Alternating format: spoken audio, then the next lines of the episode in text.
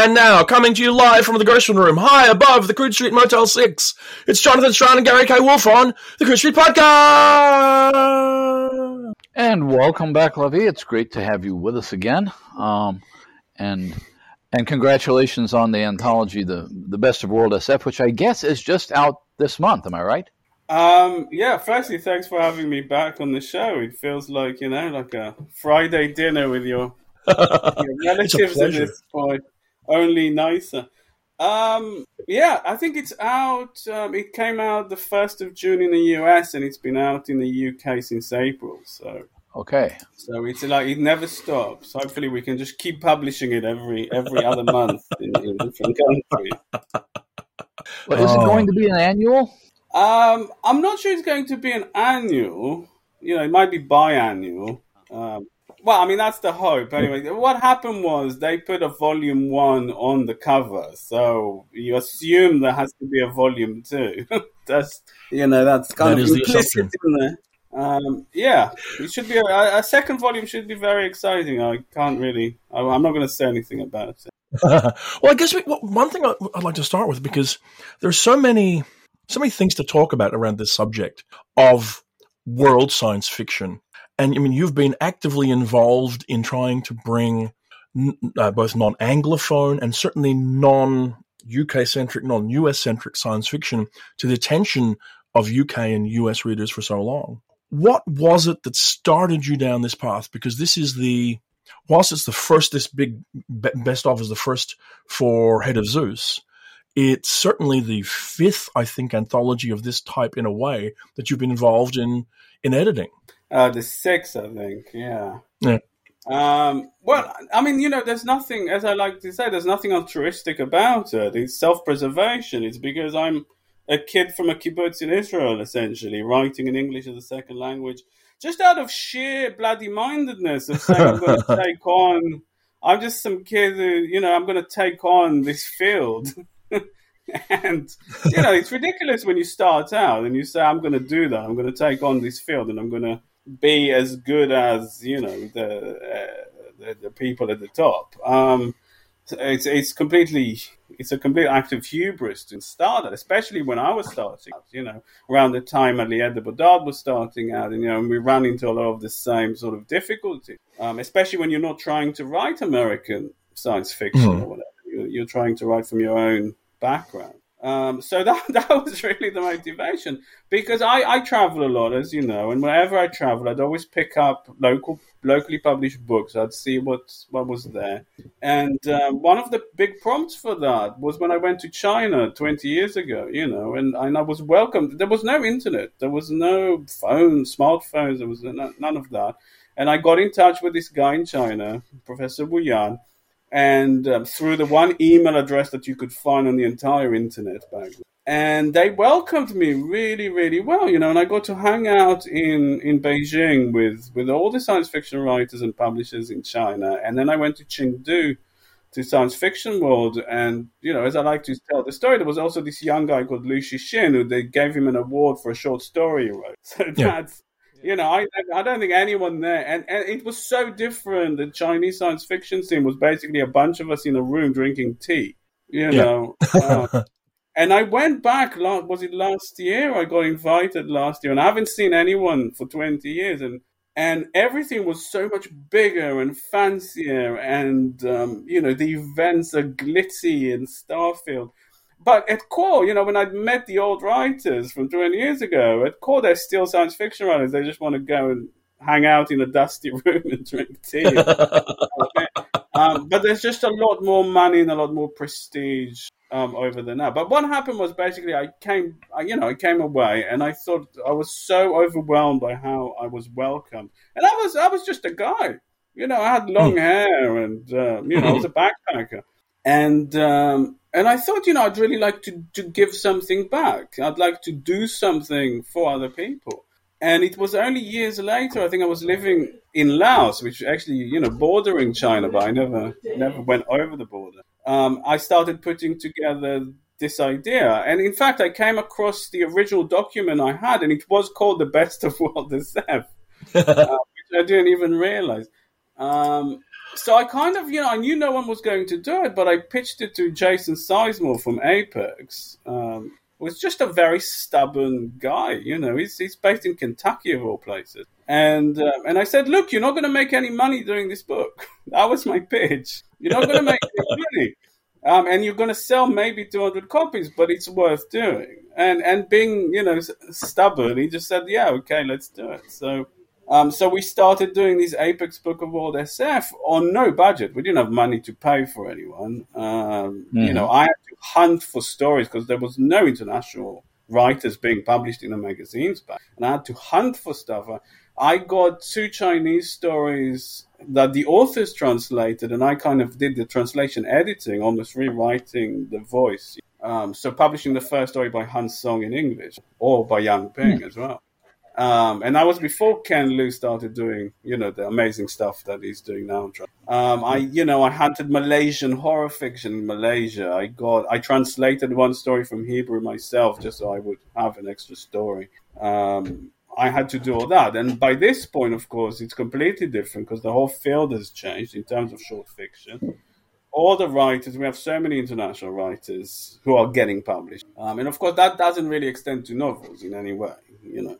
It's one of the things hmm. that uh, I was noticing. I, I, dug out my old copy of uh, of an anthology that I think um, Brian Aldiss and Sam Lundwall did on World SF back in the '80s, and it's interesting to me that when you look at the earlier stuff, I mean, stuff that came out even before your Apex book, uh, Damon Knight was translating a lot of French science fiction. There was an occasional German science fiction novel that wasn't a Perry Rhodan novel, but Asia and Africa were just invisible. Uh, when people talked about world SF in the 70s and 80s, they were mostly talking about European uh, SF and uh, maybe a little bit of Latin American magic realism. But it seems to me, looking at at your book, that, uh, that that whole continents that were invisible to science fiction readers 40 years ago are now prominent. Maybe in many, many ways more prominent than Europe. Well, there's the classic um, Gardner Dozois anthology from the 80s, the, the yeah. Feature Africa anthology that didn't have right. any African writers, and I don't think even had any black writers in it. It was it was a purely American, yeah. white American African anthology. It was it was you know as much as I love him, that was maybe an unfortunate. Um, but it was of the time. This was how they people thought at the time in in the field. Yeah. You know. Um, and you know, partly I'm a very angry guy, so this book is in a way a very angry book. If you read the introduction, um, I, you know, the whole the whole reason I'm using that term world SF is because I'm co-opting it from, as you said, from those guys back in the in the 70s and 80s who started this world SF thing purely as an excuse to hang out with Soviet yeah. writers and they would meet up and have these drinking parties in Switzerland or in Sweden, you know. And it sounded like great fun. It really did, but it didn't do anything for me. You know, when I came yeah. into the field, mm. no one was really interested. No one was helping um, other writers. Um, you know, from from international writers, no one was really, no one really cared. And you get so tired of submitting stories and having them rejected because the editors don't really understand where you're coming from. Yeah. You know.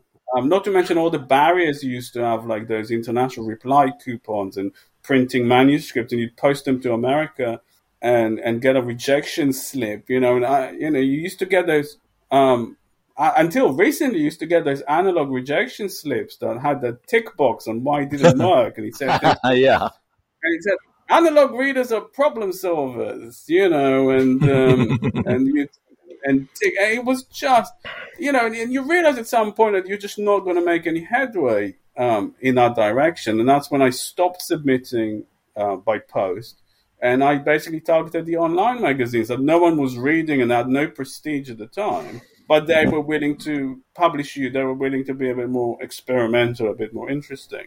Um, you've t- you've touched on a lot of the things that have changed materially since you've entered the field for a writer who's coming from outside of North America or the UK. Um, one thing that, that, crosses my mind because you, you mentioned in the introduction to the anthology, I mean things have changed, but have they changed as much as science fiction wants to pat itself on the back for? We talk a lot about inclusion being open to work from other places, but are we actually that inclusive?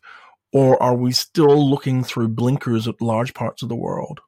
I think in short fiction it's changed. I think partly there's been the drives from you know the money that's been put into Chinese science fiction. Um, there's the Korean project um, as well, so funding for Korean fiction. To, um, and there's a lot more writers who are doing this, who are using the internet. And either we get people like me writing English as a second language, or we get more amateur translators. You know, we've got Alex Shvartsman doing great work translating Russian science fiction. We've got Ken Liu translating Chinese science fiction it very much depends on someone just kind of putting that effort in. In books, I don't think we're really noticing any major difference. I don't. I don't see the major imprints making any conscious effort to address the fact that they're not publishing translations or they're not publishing international rights. I think the conversation is still very centered on America and what America wants, what America does, and that's fair enough. It's American publishers they have every right to talk about it. I saw an Israeli agent recently talk about it, saying it's impossible to sell Israeli fiction to America because they're just not. It's not part of their conversation right now. Yeah, yeah. Um, and you know you can't blame them for being. You know they've they've just had four years that put America first. you know we can't we can't so, really. Some years ago, at a, world, at a Worldcon in Britain, I was talking to a French publisher who had acquired the rights to a Neal Stephenson novel. And they were struggling to translate it because it was going to cost them more than it cost them to acquire the book, to translate it into French. In fact, they couldn't find anybody willing to uh, for even that kind of money because of the sheer sc- scale of the job. Is the reason that we're not seeing novels getting into the market as much yet because we're at an early stage of development in that way, passing on from short fiction, because the co- it's the cost of translation, or it's because of either lack of awareness or lack of confidence from publishers? Do you think? Look, every other country in the world has an infrastructure of translation, and it's a part of your cultural life, mm-hmm. your, your your book life, right? So every country in you know definitely when i was growing up everything is translated. You know you have a lot of original hebrew fiction but translation is a huge part of it and it's all part of the the ecosystem. That doesn't really exist for english. They don't have any sort of they don't really have the interest you know. They're kind of saying we've got enough writers. We don't need to bring this stuff on. And if you do bring it on it's funded by institutions in the country of origin you know, so the only reason we got the Witcher books, for example, is because the Polish Institute tra- um, paid for the translation. Mm. That's that's the only reason we got. It. And to this day, you know, I'm because I'm also doing this book column for the Washington Post, and we're desperate to try and find these these international books, these translated books. And you know, it's kind of like you, you find one here, one here. You really have to kind of struggle for, it. and ultimately, you you know, I'm not doing this because I think it's it's some sort of ideological thing. I think the field would be better the more voices it has in it, because people need to read new original takes, new ideas, new voices, different ways of doing. We're just getting this one channel of American voices shouting into you know every market around the world. And that's the stuff I grew up on. I grew up on American, translated American science fiction. One of the things I thought was fascinating about the selection of stories is that they they seem to fall into two groups. There are groups that are decidedly um, not paying attention to the American tradition. They're decidedly uh, uh, Icelandic story is very Icelandic. Some of the African stories are very African. Then there's another group of stories where it's clear that the authors grew up on American science fiction and they're in dialogue with it and they're uh, making they're, they're, they're, they're, seeding their stories with little Easter eggs for people who recognize uh, writers. I mean, there's uh, I forget whose story it is that talks about the Simak Robot Museum. Um, so on, on, the one hand, and I, I, had this one one conversation I had with Cixin uh, Liu about uh, his reading, Anyway, he, he loved Asimov and Heinlein. I mean, he wanted to be a 1940s American science fiction writer um, when he was starting out. Uh, so, and, and, and, there's a nice balance in the collection, I think, between those authors who uh, are, are in dialogue with the Anglo-American tradition and those that are wanting to show us there's another way of imagining science fiction entirely. Well, I mean, it's actually it's a point Silvia Moreno Garcia made to me recently when uh, we did one of the events for for the launch. Um, that um, you know, when you think of science fiction, core science fiction, right, which is kind of what we focus. When you go to other countries, that's exactly what people grew up on and what they yeah. kind of conceive of as science fiction. They still think of Asimov, Clarke, and uh, you know Heinlein. Um, and, and, and people write, they actually do write that very sort of almost old fashioned science fiction. And in fact, one of the big problems that I've always noticed um, when, you know, people won't accept science fiction from someone who's not American. So if you're an Israeli writer trying to write a science fiction story, it probably won't get published or wouldn't have gotten published because they were like, well, what do we need you for? We've got Asimov, Clarke, and Heinlein. Mm. You know, we've got the, the real guys doing it. What, why, why, why do you think you should do it? Um, my problem as an editor was, you know, the, when I sat down, when I started doing this, I just took all the stories that I really like and looked and then I looked at the spreadsheet and I thought, well, this is an anthology that one person was going to buy. That person would be me.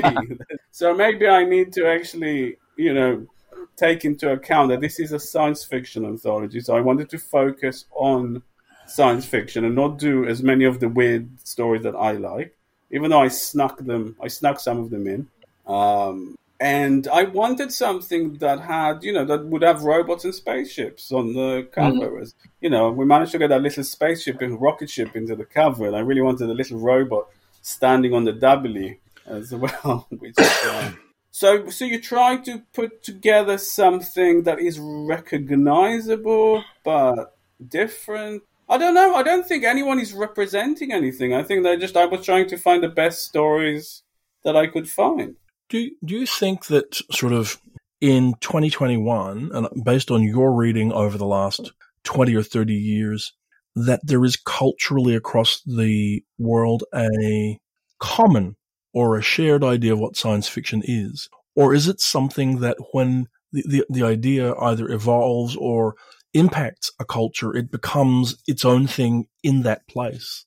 I don't know. I mean, I honestly don't. Um, also, because I'm a reluctant science fiction writer, you know. Um, if you think about it, I've only written, really written Central Station as a science fiction book, and obviously I write science fiction in short stories, but mm-hmm. most of my books don't really fit into genre very much. So when mm. my books come out in translation, sometimes they come out from a genre imprint, sometimes they come out from a more literary or experimental imprint. And what I found with Central Station, which was my one spaceships on the cover book, is that I discovered that every country does have that core group of people that might not be a very large group of people, but it's got mm-hmm. this it's dedicated group of people who like spaceships on the cover book. Mm-hmm. That's, that's as I call it. And you know, and what I found with Central Station is that suddenly someone in Bulgaria got in touch and they want to publish it in Bulgaria, and then they wanted to publish it in Romania, and then so you get all those ex-Soviet countries have still have like a dedicated publisher that might be a guy in his a single guy in his garage, but he does mm-hmm. spaceships on the cover books, you know, and there's people to buy them. In Israel, there's you know the one guy who does spaceships on the cover book, and um, and there's not much money in it on a on a on a country by country basis, you know. But if you start adding them up, if you can get all those people who like those spaceships on the cover, but I, you know, I, I think it's still niche. I mean, I did an event for um, Israeli libraries recently, you know, the, the with a science fiction story, and uh, yeah. yeah. I'm not sure what they made of it exactly. But it still seems very exotic and uh, a bit strange that anyone would do that. Why?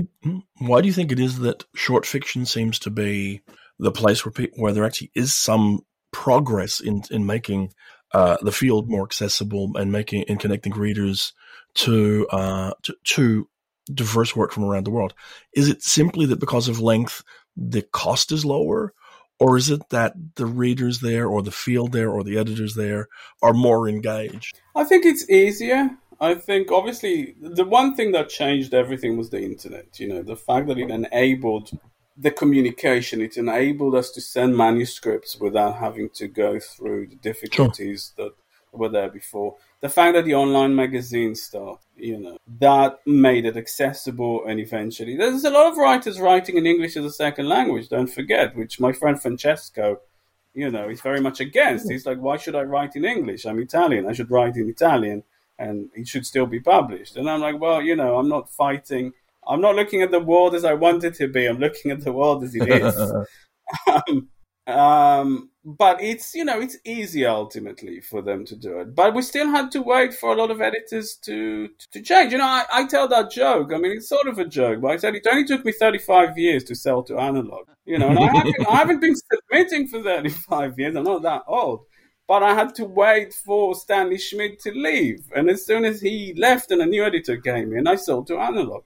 Yeah. You know, I think it was the same with um, with fantasy and science fiction. I mean, when Gordon Van Gelder was editing it, bless him. I mean, I think Gordon himself said he'd only published like five authors. You know, he had the five writers he liked, and he published them. As soon as he passed on the reins to someone else, um, the magazine changed, the nature of the magazine, but it was a long wait. I think I think fantasy and science fiction was the last magazine to to move over to electronic submission. Yeah. So that yeah, was a huge a huge battle, you know, to to just try and that that huge barrier of the postal system um, that we finally finally got out of. Um, but you know, we're not seeing this in books. We're not books are corporate entities, and they have zero interest in any of that stuff. They'll take something occasionally. Um, well, one, but there's one, definitely I, I, I, got myself involved this year, and we're supposed to be deciding now on another attempt at, at produ- producing a, an award for translated science fiction. Cheryl Morgan got me involved in it, but it began in China. And and there's there's a, a good selection of books, but a lot of them in, in English translation aren't presented as science fiction. I mean, we've got we've got Russian books and a Cuban novel, and uh, but uh, I think part of the issue is that translated fiction in the states is considered weirdly elite in some way. Um, uh, the, the the books that get published here are the ones that can be marketed beyond genre, with very few exceptions. I mean, uh, a handful of Chinese writers, you mentioned uh, Chen Qiufan, are, have recognizable names. Uh, but apart from that, the books that I'm getting to review, uh, or getting to look for this award, um, are pretty much presented as mainstream uh, or magic realism, which is kind of a catch-all American term for anything that, uh, well, uh, anything that doesn't look like realism, I guess. So I wonder if part of the problem is that the genre market itself may be narrower than uh, than the mainstream market, or possibly the reverse. Maybe it's easier for a genre book to get translated because there is a market here, whereas in the mainstream there may not be. Um, yeah, I don't know. I don't see anyone really focusing on international science fiction, so I think it probably does make sense to to open up that appeal as much as possible. But you know, even if you're looking at books, like I'm reading the new Kazuo Ishiguro at the moment, you know, uh-huh. and the guy won a Nobel Prize for you know, he yeah. won a Nobel Prize. Clara and the Sun is clearly, and he's not a translated author. As I'm saying, he's a major, important author. Um, Clara and the Sun, I think, is remarkable science fiction. Mm-hmm. But it's not science fiction that anyone in science fiction is going to be particularly interested. So yes, I think it is kind of narrow. You know, I, th- I, I think we're very lucky that someone like Ishiguro chooses to write genre fiction. I mean, the last uh, his last book was The Buried Giant, which was an incredible Arthurian fantasy right. of all things. Mm-hmm. You know. And, and he never sees, you know, whenever I mention his name to someone who likes science fiction, they're like, who? you know, I mean, the guy's a household name, but unless you're a science fiction. That's what I mean. Americans will recognize him probably from I don't know from the movie of the remains of the day, rather than from having read anything. Uh, so, so, so there is that kind of narrowness. I was trying to think back that, as far as I can remember, one novel, one translated novel, has ever won a World Fantasy Award, and I think that was Perfume. Uh, if right. I'm not and that's 30 years ago or something. Yeah, I mean, the World Fantasy Award is a good example of Americans just putting world in front exactly. of something, you know, and, and it's not the award's fault in a way. It's just like WorldCon. They slapped world in front of it because of the World Fair that was going right. on in 1939 mm. in New York. And the same with World SF. You know, they didn't really intend to do very much, but it sounded good on. Like literally, it was supposed to sound good on paper because they needed a letter-headed paper to send invites to Soviet writers, so it had to look official. Mm-hmm. Um, so you know, my my whole use of World SF is very tongue in cheek in that sense. I'm not taking it very seriously. Just a a parody of that American tendency to put world in front of everything. Um, But on, on, on you know, sort of in that that that sort of spirit, though, I mean, if tongue in cheek or not, or tongue in cheek or not, the advantage of having non US UK science fiction published the US in the UK and uh, US and UK or in that, those English markets is that it enriches what we experience. I mean, surely the greatest misunderstanding that I encounter about it, and I assume I wonder if you do as well, is that it's an act of benevolence to include this work rather than something where we as readers end up gaining immeasurably by having it as as part of the field. Well, exactly. That's what it is. I, I am bored of American science fiction. I find I find it very very boring to read, and I'm believe me now I'm receiving books. You know, as as a as a columnist, I'm receiving book after book after book um, that end up going to the charity shop because I don't. I've no more interest in this. I've no more. You know, as soon as a character is named, I don't know, some sort of American, you know, name. I, I just don't have the interest. There's nothing new. And science fiction is Yeah. all about the new. It's all about doing something original, something we haven't seen before, or having a fresh angle on something. You know, and I'm not finding that so much. Um, you know, there's other aspects. It's not to say that international writing is amazing in its own. You know, it, writers are not part of some great big family outside of America. It's just individual people writing individual stuff. Some of it is great, some of it is bad. Yeah. Um, but as someone, you know, someone told me once from uh, Southeast Asia, you know, if you're a mediocre American writer, you can have a perfectly decent career. But if you're a Southeast Asian writer, you have to be the best Southeast Asian writer to even get your foot through the door. And I think that's kind of the problem. I think we need to see, yeah, let's publish some mediocre Eastern European fiction. Let's publish some mediocre African fiction. Um, Like I say, we did have 20 years of Perry Rhodan novels being translated, so we had some sense of what I guess German mid level pulp was in the 70s. Yeah, those are fun. I've always wanted to uh, to, to to do one. Um, I I got to be in a Perry Rhodan magazine just with an interview because I was such an enthusiastic. Um, yeah, we had you know I read them back in the eighties, uh, but again they you know they're virtually unknown outside Germany. I imagine. I, I guess that's true. Do you think there are different barriers to writers coming from different parts of the world? I mean, my own exp- feeling in the last five years is that writers in South Asia are being uh, discovered, integrated, you know, connected to the field more readily, maybe, than from, say, the the continent of Africa and the, the many countries there and what and whatever else. It seems to me like the the level of interest is different and the barriers are different when it comes to actually getting into the markets we're talking about. Well, I mean, you know, you're not going to find the same level of engagement with science fiction everywhere around the world. Um, Latin America is difficult for some reason. Um, either, you know, the translations, there, there's no one really translating from Spanish consistently in the same way that we Mhm. have translations from other countries. Most people who are writing in Southeast Asia are writing in English. Well, writing science fiction are writing in English, or at least that's the stuff we're seeing. Um, so again, whether that's a first language or a second or third language. But I mean, even if you look at somewhere like India that has uh, a huge population, but a very, very small number of science fiction and fantasy writers. And I like to, you know, it's a, it's a joke, but I like to tell the joke that I know all five Indian science fiction writers and they all hate each other.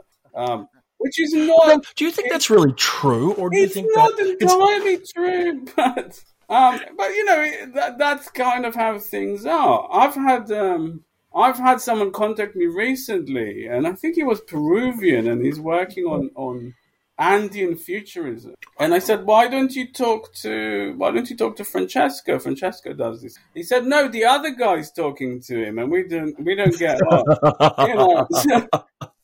So, there's two guys doing, you know, Indian fu- Andean futurism, and of course they're, they're they're fighting each other, and eh, that's that's science fiction in a nutshell, isn't it? It's um, if you put two people in a convention, they're gonna split into two separate conventions.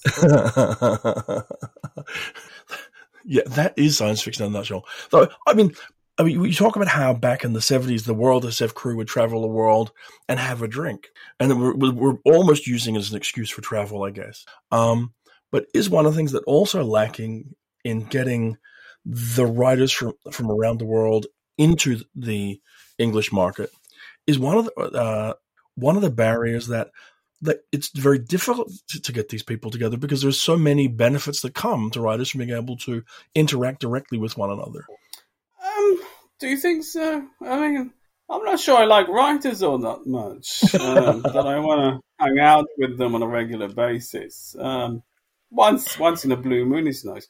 I mean, look, to go back to something you said earlier about the reason to publish this stuff is yeah. because a lot of the time, again, nothing's going to happen with it any more than with your native material.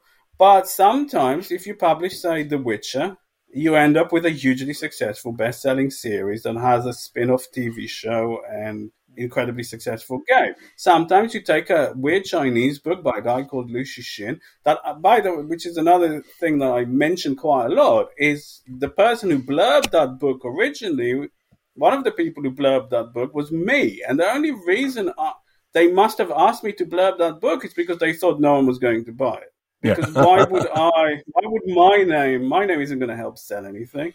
So if you find a first edition of the Three Body Problem, my name is somewhere on there. Um, mm. Of course, what happened with that book that I never thought would sell anything. Um, it sold something like three million copies. It had Barack Obama endorse it, and suddenly they replaced my name with you know Barack Obama, which you know I'm sure I'm sure he feels bad for it. um, but you know, no one expected it. So you need no one knows anything in publishing, and if you don't know anything, why don't you just try and publish something good in the hope that it takes off? You know, um, so, there, there is a lot of fear in it.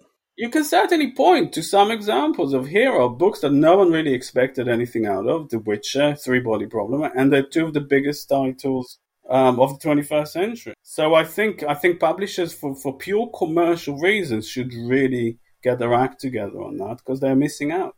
Having spent so long reading, following uh, international science fiction around the way you have, how has it impacted your own work? Um, can, can you can, can, you even say is it is it too, too embedded in, in, into your experience that you, that you can't even separate it out? Not really, I don't think. I mean, occasionally I'd find a writer that inspires me or teaches me a new trick. You know, um, in fact, one of them would be my friend Shimon Adaf, who I mentioned quite a lot, who's, you know, well known in Israel as a, an important literary writer and poet. He won every every major award in Israel. And in fact, his books are coming into English now. I think FSG are going to be publishing his trilogy of sort of meta detective novel. Kind of started classical detective fiction and then starts deconstructing the detective genre. And um, and we're not we're not really going to see his major. But I think his major work is a book called uh, Kfor, which is a proper science fiction novel, but a very literary science fiction novel, and it's kind of set in a in a Jewish enclave in a post-human future, and it's uh, very Samuel Delany. You, you know, he's a big science fiction fan, and you can see the influence of Samuel Delany on this. You can see the influence of a whole bunch of different things. And and when I read that book, I just thought, wow, I thought oh, this is teaching me something new about the things I can do. And when I went to write a book like The Violent Century, that was very much influenced by what mm. he hmm. was doing in Kfor, for example. Um, so, you know, I try and learn from everything I read, but I'm also trying to do my own weird thing that, you know, people, no one gets, no one still gets, unfortunately. So, you've, you've done half a dozen anthologies, and I've got my own thoughts on this, but I'm curious in attempting to get people to pay attention to something like World SF, what is the value of anthology? Well, I don't know. I don't know. I, well, Jonathan, I mean, the anthologies have no value. I'm sorry to ruin your life's work, but they have no value. Um, no, I think. I mean, the difference is what I wanted to do. This is why this book is almost. It's my first real anthology, if you will, because it's the first anthology that I got paid and I was able able to pay writers, you know, and it was put yeah. out in hardback, and that was really important to me. So it's a big hardcover book, you know, it's a book to sit on the shelf for years to come. It's not, you know, before that we were doing these paperbacks, print on demand, mostly selling in ebook. Um, we were trying to get the word out, but this is kind of like a book to be a statement. It's a book to sit there. It's a book that you can come back to ideally.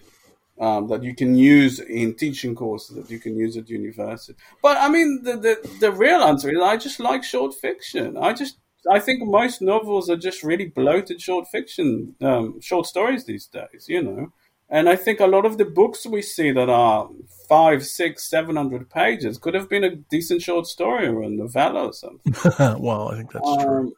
So I much prefer. I think I think short stories are much more elegant. I think they're much more concise, and I think they're really the cutting edge of science fiction. That's they're where you want to look to see what books will be doing 10 years from. I think one of the things I always get from anthologies or when I when I started reading science fiction I was a kid what an anthology would do would be to give me names uh, of, of, people and I go out and find a novel and one of the frustrations in older uh, anthologies I go back to the Aldiss and Harry Harrison anthologies uh, is that I'd, I'd, I'd, find a story I liked, and I don't know. There was a there was a famous Damon Knight anthology called Thirteen Great French Stories of Science Fiction, and if I liked one of the authors, that's it. I could find nothing else at all.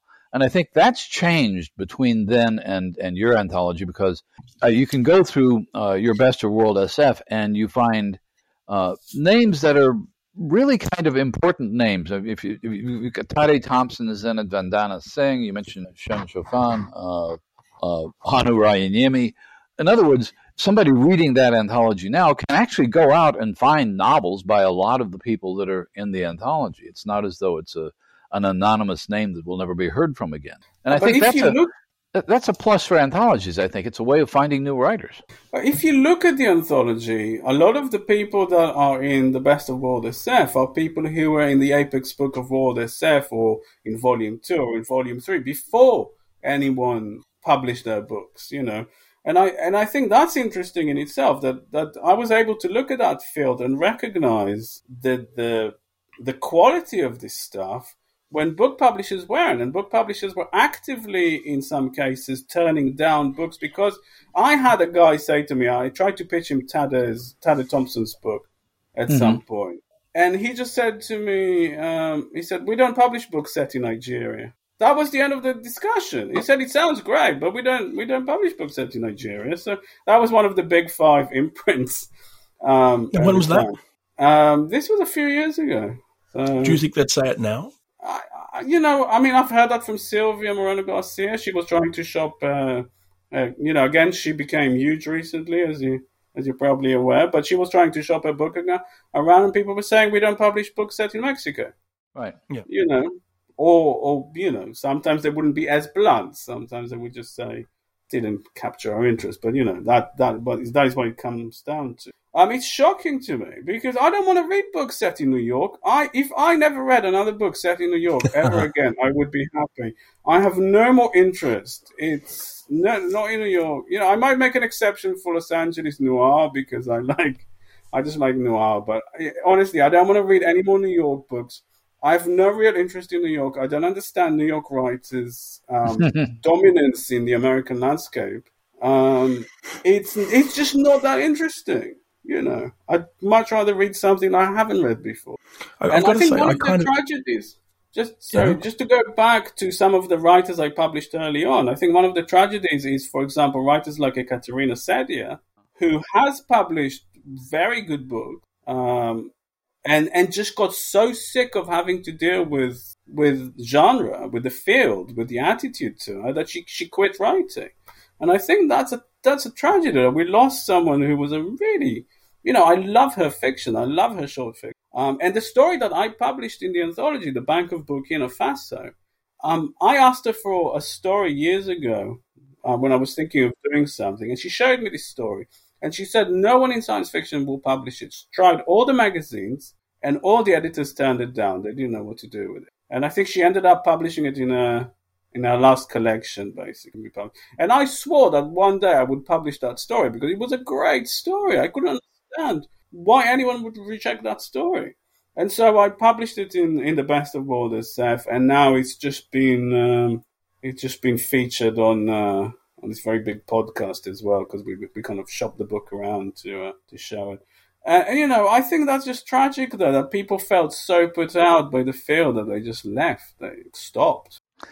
Do you think that's more of an issue in the science fiction field than in fantasy? Because fantasy does have that amorphous kind of uh, uh, bleeding into magic realism and that sort of thing. I mean, uh, I was thinking, for example, that uh, one of the one of the writers in, in, in your book Zen Cho is very successful, but she's very successful as a fantasy writer, uh, and for that matter, as a fantasy writer, setting her first two novels in Regency England.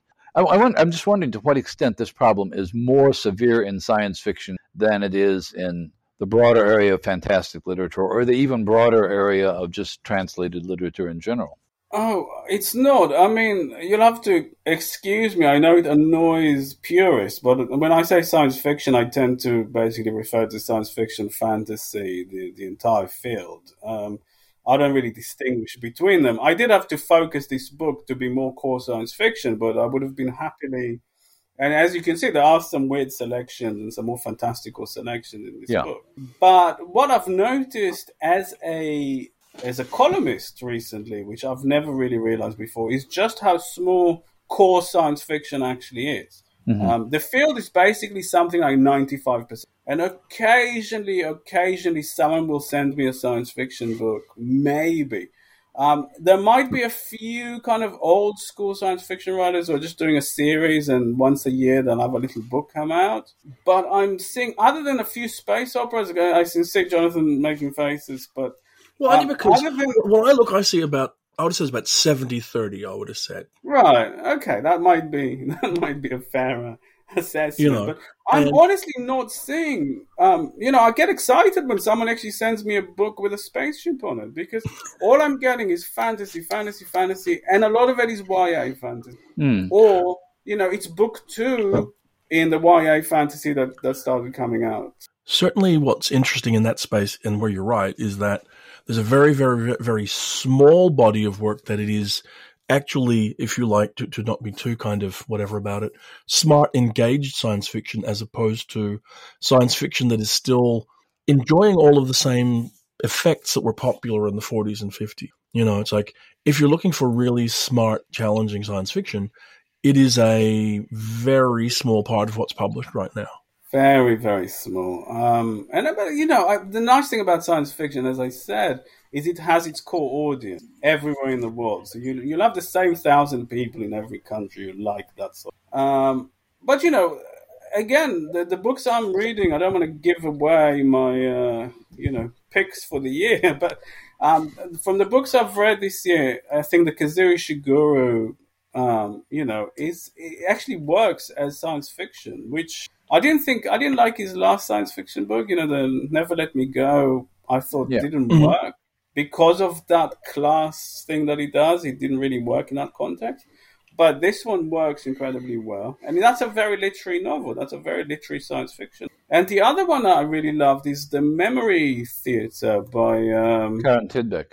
By, by Karin Tidbeck, which is a fantasy novel um, by a Swedish author who is in the best of all the SF, as it happens, because I'm a, I'm a big fan of uh, short fiction writing. But I thought the memory theatre is, is, remarkable because it does something new. It does, you know, it's a fantasy novel, it's not a science fiction novel, but it does something new, it does something interesting. I don't know where it's going, and this is what I'm really looking for. If I don't know where something is going, mm-hmm. I'm still I'm still finishing the Ishiguro, and I have no idea where it's going. I have no idea what he's doing, um, and that's exciting. Because every other book I get, I know every beat. Don't forget, I write this stuff. I know every beat that's going yeah. to come. I can every twist and every you know, and I just I just long for someone to do something fresh and original and exciting, and that always gets me. I think it does happen. I suspect if you get the same things that I in the mail that I get, uh, you, you're getting. Uh, books chosen by a publisher or by a publicist or by somebody in the mailroom uh, and I, I, find myself getting a lot of books that are technically science fiction or what they used to call techno thrillers, and they're by they're all listed as New York Times bestsellers, and they're all by people I've never heard of, and people who are on. There's a shadow world of science fiction and fantasy that doesn't get discussed in the Hugo Awards, doesn't get reviewed much, but they, they make a lot of money. I mean, one example uh, is, is, is the whole uh, alternate history subgenre, the Harry Turtledove subgenre. There are probably four or five writers working in that who are very, very successful, but are almost invisible to the general old fashioned science fiction audience. I mean, the question is how hmm. much of an audience, you know, there's no core audience anymore in a way. There's so many, it's much more separated, it's much more fragmented, I think, the market. So, yeah, you can have, I know what you mean about the techno thrillers. I mean, I do get quite a few of those near future dystopian yeah. thingies. End of the world thing. I can't read dystopias, especially American dystopias. Like America is a dystopia. I don't need to read, you know, survivalist you know how people survive. I don't really want people to survive. I mean, I've been working on this series of stories called The Land. Essentially, I mean, I had a, I had a novella called New Atlantis that came out. And my whole argument is I don't really want people to survive in, in particular. I'd much rather ants survived, you know? Which again harks back to very old science fiction like Clifford Simak, who kind of said that, that yeah. the dogs and the ants are going to take over. And you know, you kind of end up with a moral argument about what, what makes humans worth saving in particular, because we're we're so smart and we can write books. Um, so I'm just tired of of survive. You know, the human race survives the apocalypse. It's like great, good for you, go human race. You know. Um, but then I ended up, you know, with Central Station. What happened was I didn't realize that it's an it's considered an optimistic science fiction book because um, we don't die and we do build all the cool sci-fi gadgets and technologies mm. and we go to space. And I had loads of people in Silicon Valley really like that book because it was it fit into that techno optimistic worldview and, and I was horrified. I just thought I just thought that wasn't the point. I just wanted to play with the cool golden age sci-fi gadget. I didn't want to make an argument about um, you know, about how it's great that we build rocket ships. so, so I thought I'd better go and write about the ants taking over. But see, it's funny to me. What what struck me with Central Station was it was Tel Aviv, not New York. What struck me about I, I just uh, edited a thing uh, called Kundo Wakes Up by Saad Hossain, which is set in uh, Dhaka. You know, I I share your hunger for places that aren't the places I've seen. You know, and how the people who live there might see the future or imagine a future and how that might interact with the futures that I've already experienced. That seems to me what's interesting. Um, and it seems to be what you're talking about to some degree about being interesting to to read and to write as well. Well, you you know you'd hope so, but again, we we also have that issue. Well, I think it was an issue for a long time of American writers going and writing about other countries. You know, from a very outsider perspective, and I, I, that was actually one of my first realizations that as a reader. You know, I, I won't mention the name of the book, but it it was an American science fiction book, um, a, a well received one, and it had these Chinese and Russian characters alongside the American. And you know, I've just been through Russia and China, and I think I read that, and I thought these are not. I don't recognize these people. They're they're sort of Americans, but you know what I mean. It, it, didn't work, and I thought that was the first time I really thought you know when you have that thing, you think, I can do better than that. Maybe I can, uh, which is every writer just has that sort of impulse. I can do it. Um, but that was the realization. So there's been all that issues. Like, why do we need Chinese writers when we can have American writers write about Chinese, Chinese characters? characters? You know, um, I don't know. I don't know that anyone really feels very strongly about any of this stuff. You know, I mean, they're, they're definitely. I don't think they're buying the book. Uh, well, I don't know about that, but I mean, I, what, what, I was going to say to hark back. I mean, the value of an anthology like this one to me isn't that necessarily that it's read by a mass audience, but that it's read by the people who end up finding books for mass audiences to some degree. And I actually am a little more optimistic than you are. I don't think that we are in some Pollyanna future at all. But I mean, I remember when I first encountered a special science fiction bookstore in 1984, and there was a small shelf, you know, a, a yard wide at the back of the bookstore that was for Australian science fiction, never mind anything else. And that's not the world we live in anymore the, you know, those books are now amongst the general bookstore. And I kind of feel like the value of the last 10 years, where you're seeing more interested in international science fiction or non, whatever you want to call it, science fiction, however you want to describe it, that at short fiction length ultimately leads to a bunch of editors in, in, publishing houses, young editors in publishing houses who are interested in those um, things, you know, those kind of writers. And the benefit of a of a Liu Cixin is that they, he shows that the right work can sell. And so you want to keep looking. And I kind of feel like we're at this point where whether or not we're seeing enough of it, there's some interest and optimism in actually bringing more genuinely internationally diverse voices into the, the traditional science fiction market that, that, that we're in now. I mean, it's possible. It's possible. But don't forget, this whole industry is currently built on use once, then throw away, you know. And I say that Sure. I've been, you know, my novel writing career really started in when, 2010. So I've been doing this for a decade and I've got books coming out into 2023 now, I think. So I'm not going anywhere. But at the same time, it doesn't feel like it's getting any easier in any Yeah. way. It feels like I've spent 10 years fighting and fighting and fighting and fighting. You never, and, and the easiest thing for publishers to do is to publish a first book.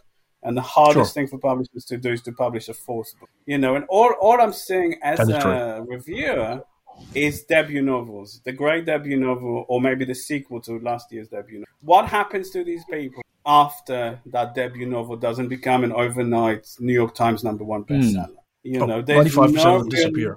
Well, there's no no long term investment in authors. You know, it's just it's putting books out there, seeing if any of them stick, then dumping them and moving on to the next one. And you and and, and if you think it's hard for American writers, it's doubly hard for international writers. So we Yeah. have to have double or triple the determination and the grit and. You know, if you look at Silvia Moreno Garcia again, um, you know, every year, me and Silvia, you know, we talk to each other, 'cause- and every year it feels hmm. like it's our last year. It's our last year. That's it. We, we're not going to get through. And suddenly Silvia became huge with Mexican Gothic, which again didn't become huge because of the science fiction reader. It became huge because of the general reader. You know, Mm. who's been snapping that up. But no publisher sat there and said, I'm going to publish Silvia's first novel and then I'm going to publish her second and her third and her fourth until, because I know she's a good writer and this, hmm. one of these books is going to be huge and it would have been worth it. No, they'll publish one and then they'll dump you and then you spend two years fighting them over the rights to your book that they, you know, forgot all about and have no interest. And I'm not sure how, you know, it's, it's a sustainable model for publishing because there's always going to be new writers but it's not a sustainable model for writing, and um, and that's why, yeah. And I'm sorry, now I'm just kind of I'm complaining when I should be, you know, I should be quietly pleased that. But it took me, like I said, I came up with the idea for this anthology in 2008. It's taken me 13 years to get one publisher to put out this book. It shouldn't, it should not have been this difficult to convince a publisher to do a book like this. Publishers should No. have been saying, "Yes, this is a great project. We should do it." And so, yeah, maybe.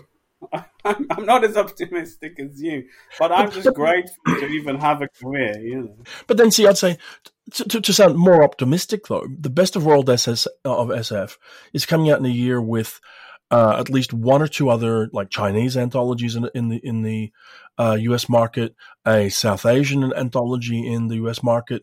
In a year where, uh, where in the last three or four there have been more and more of these kinds of books being published, A couple there- of Korean anthologies as so- well. Exactly. So, so the market is actually softening for these kind of things, and you know the ability to sell the best of world SF2 or another kind of retrospective kind of book is is more present now. Surely.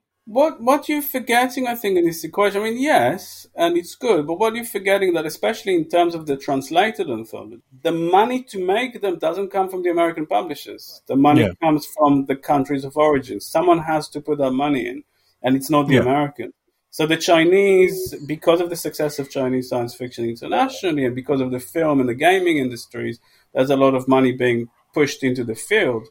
Um, when I went over there, my old friend Wu Yan, um, he had to give a financial report. He had to go on stage in front of a th- and give a financial report on the state of the industry. You know, it went from having a few of us sitting having tea in a in a in a dusty restaurant to to reporting on so you know this much money was made from the gaming science fiction gaming this much money was made from science fiction films this much money was made from science fiction books and so on um, so the money's there to promote the Chinese SF that's coming out in English. The Korean, again, I believe, was funded by uh, a Korean institute. Sure.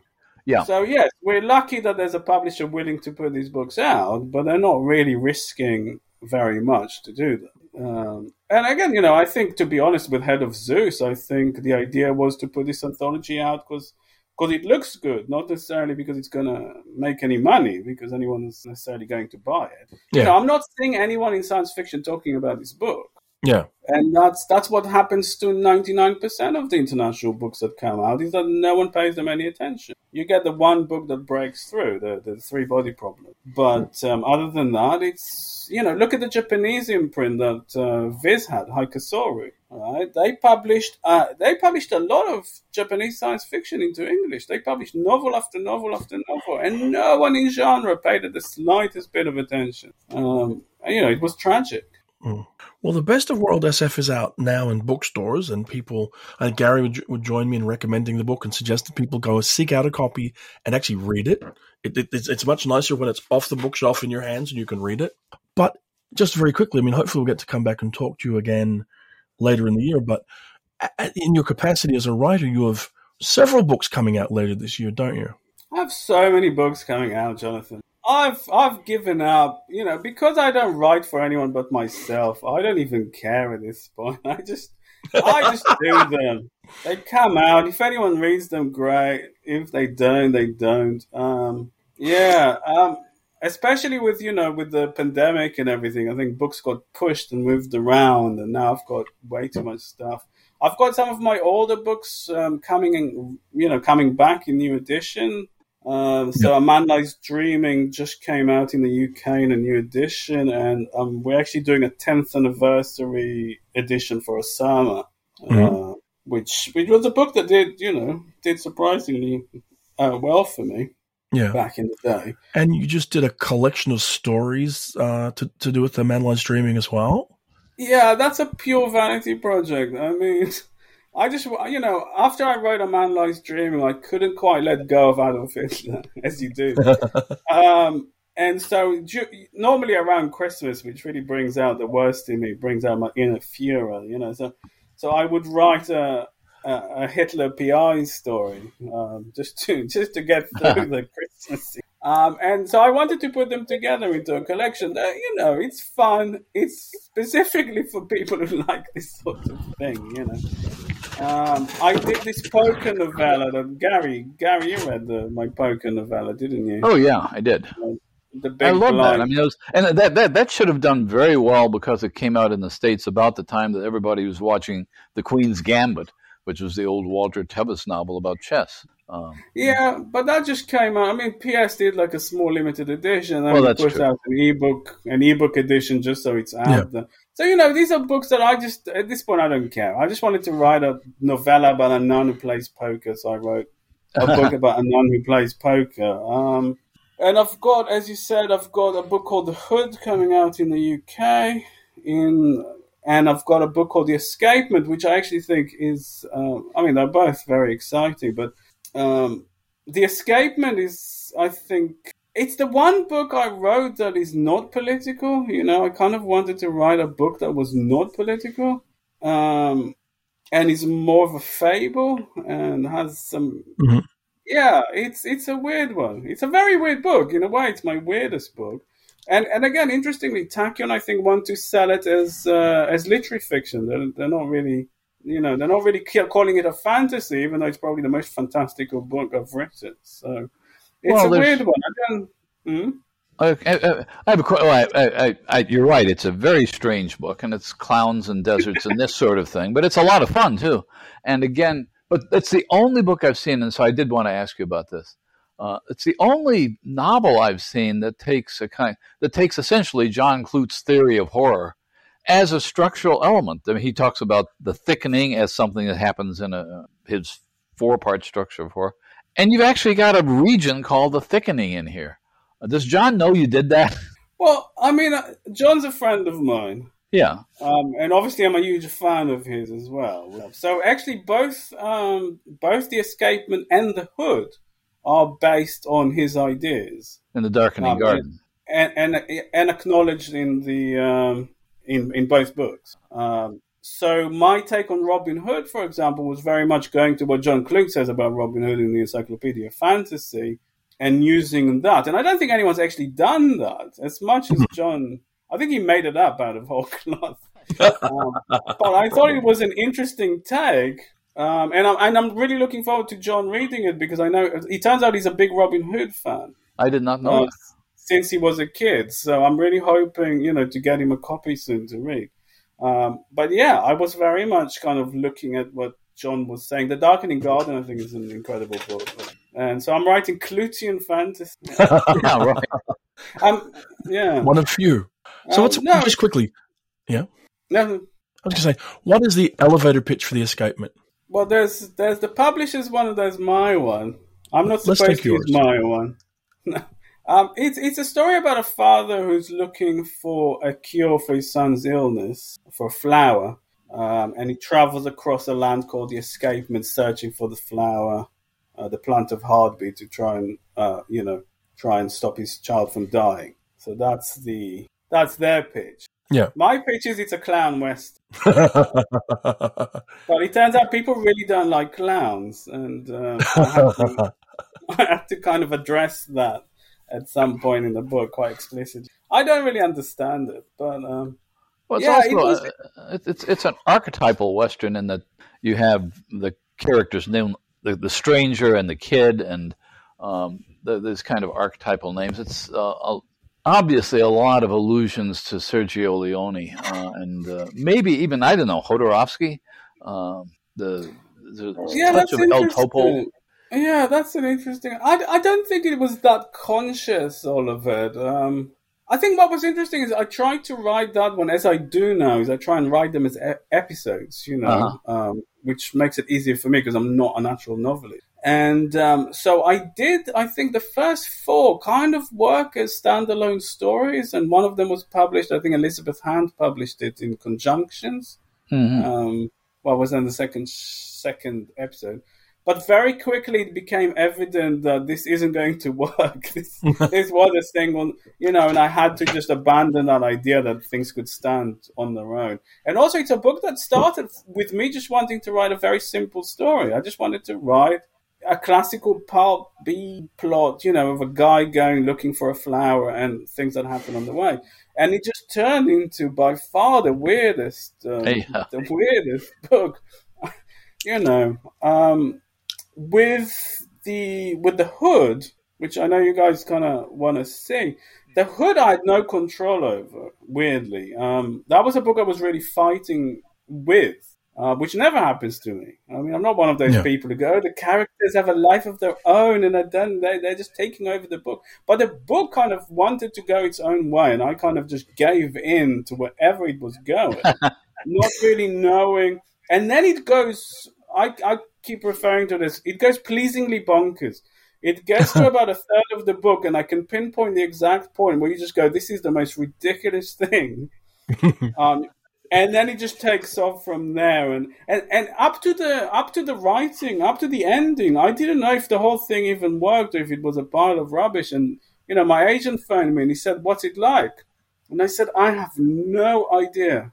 I have no idea if this is any good and i got to the end and somehow it works even though it's you know it's it's the weirdest it's it's a weird structure um, and of course the idea is that ideally there'd be eventually there'd be four of those. So I think the sum, you know, the, the whole should be more than the sum of its parts. But in any case, I think it's it's the most Jewish Robin that's ever been written. um, because I don't know why there were Jews in Nottingham in the 12th century. That was one of those mysteries, you know. What were the Jews doing there? And if you have Jews there, what what would they make of it all, you know? And, and it was great fun to play with that body of myth again, with, with all of the stuff, the Yeah. English English national mythology. Um, but I've no idea what people will make out of any of this stuff. Okay, well, the Best of World SF is out in stores right now. You can get the Lunacy Commission, the short story collection, uh, online from good bookstores as well. It's out as well. Uh, the Escapement is out, I think, in October, and The Hood is out in October as well. So they're out in the world. I want to just say, Lavie Tidhar, thank you so much for taking the time to talk to us today. I genuinely, genuinely appreciate it. Well, thank you for listening to me moan for uh, for an hour about how It's- terrible everything is. It was very enlightening for both of us, and thank you from this end too. And until our next time, then, this has been the Coode Street Podcast.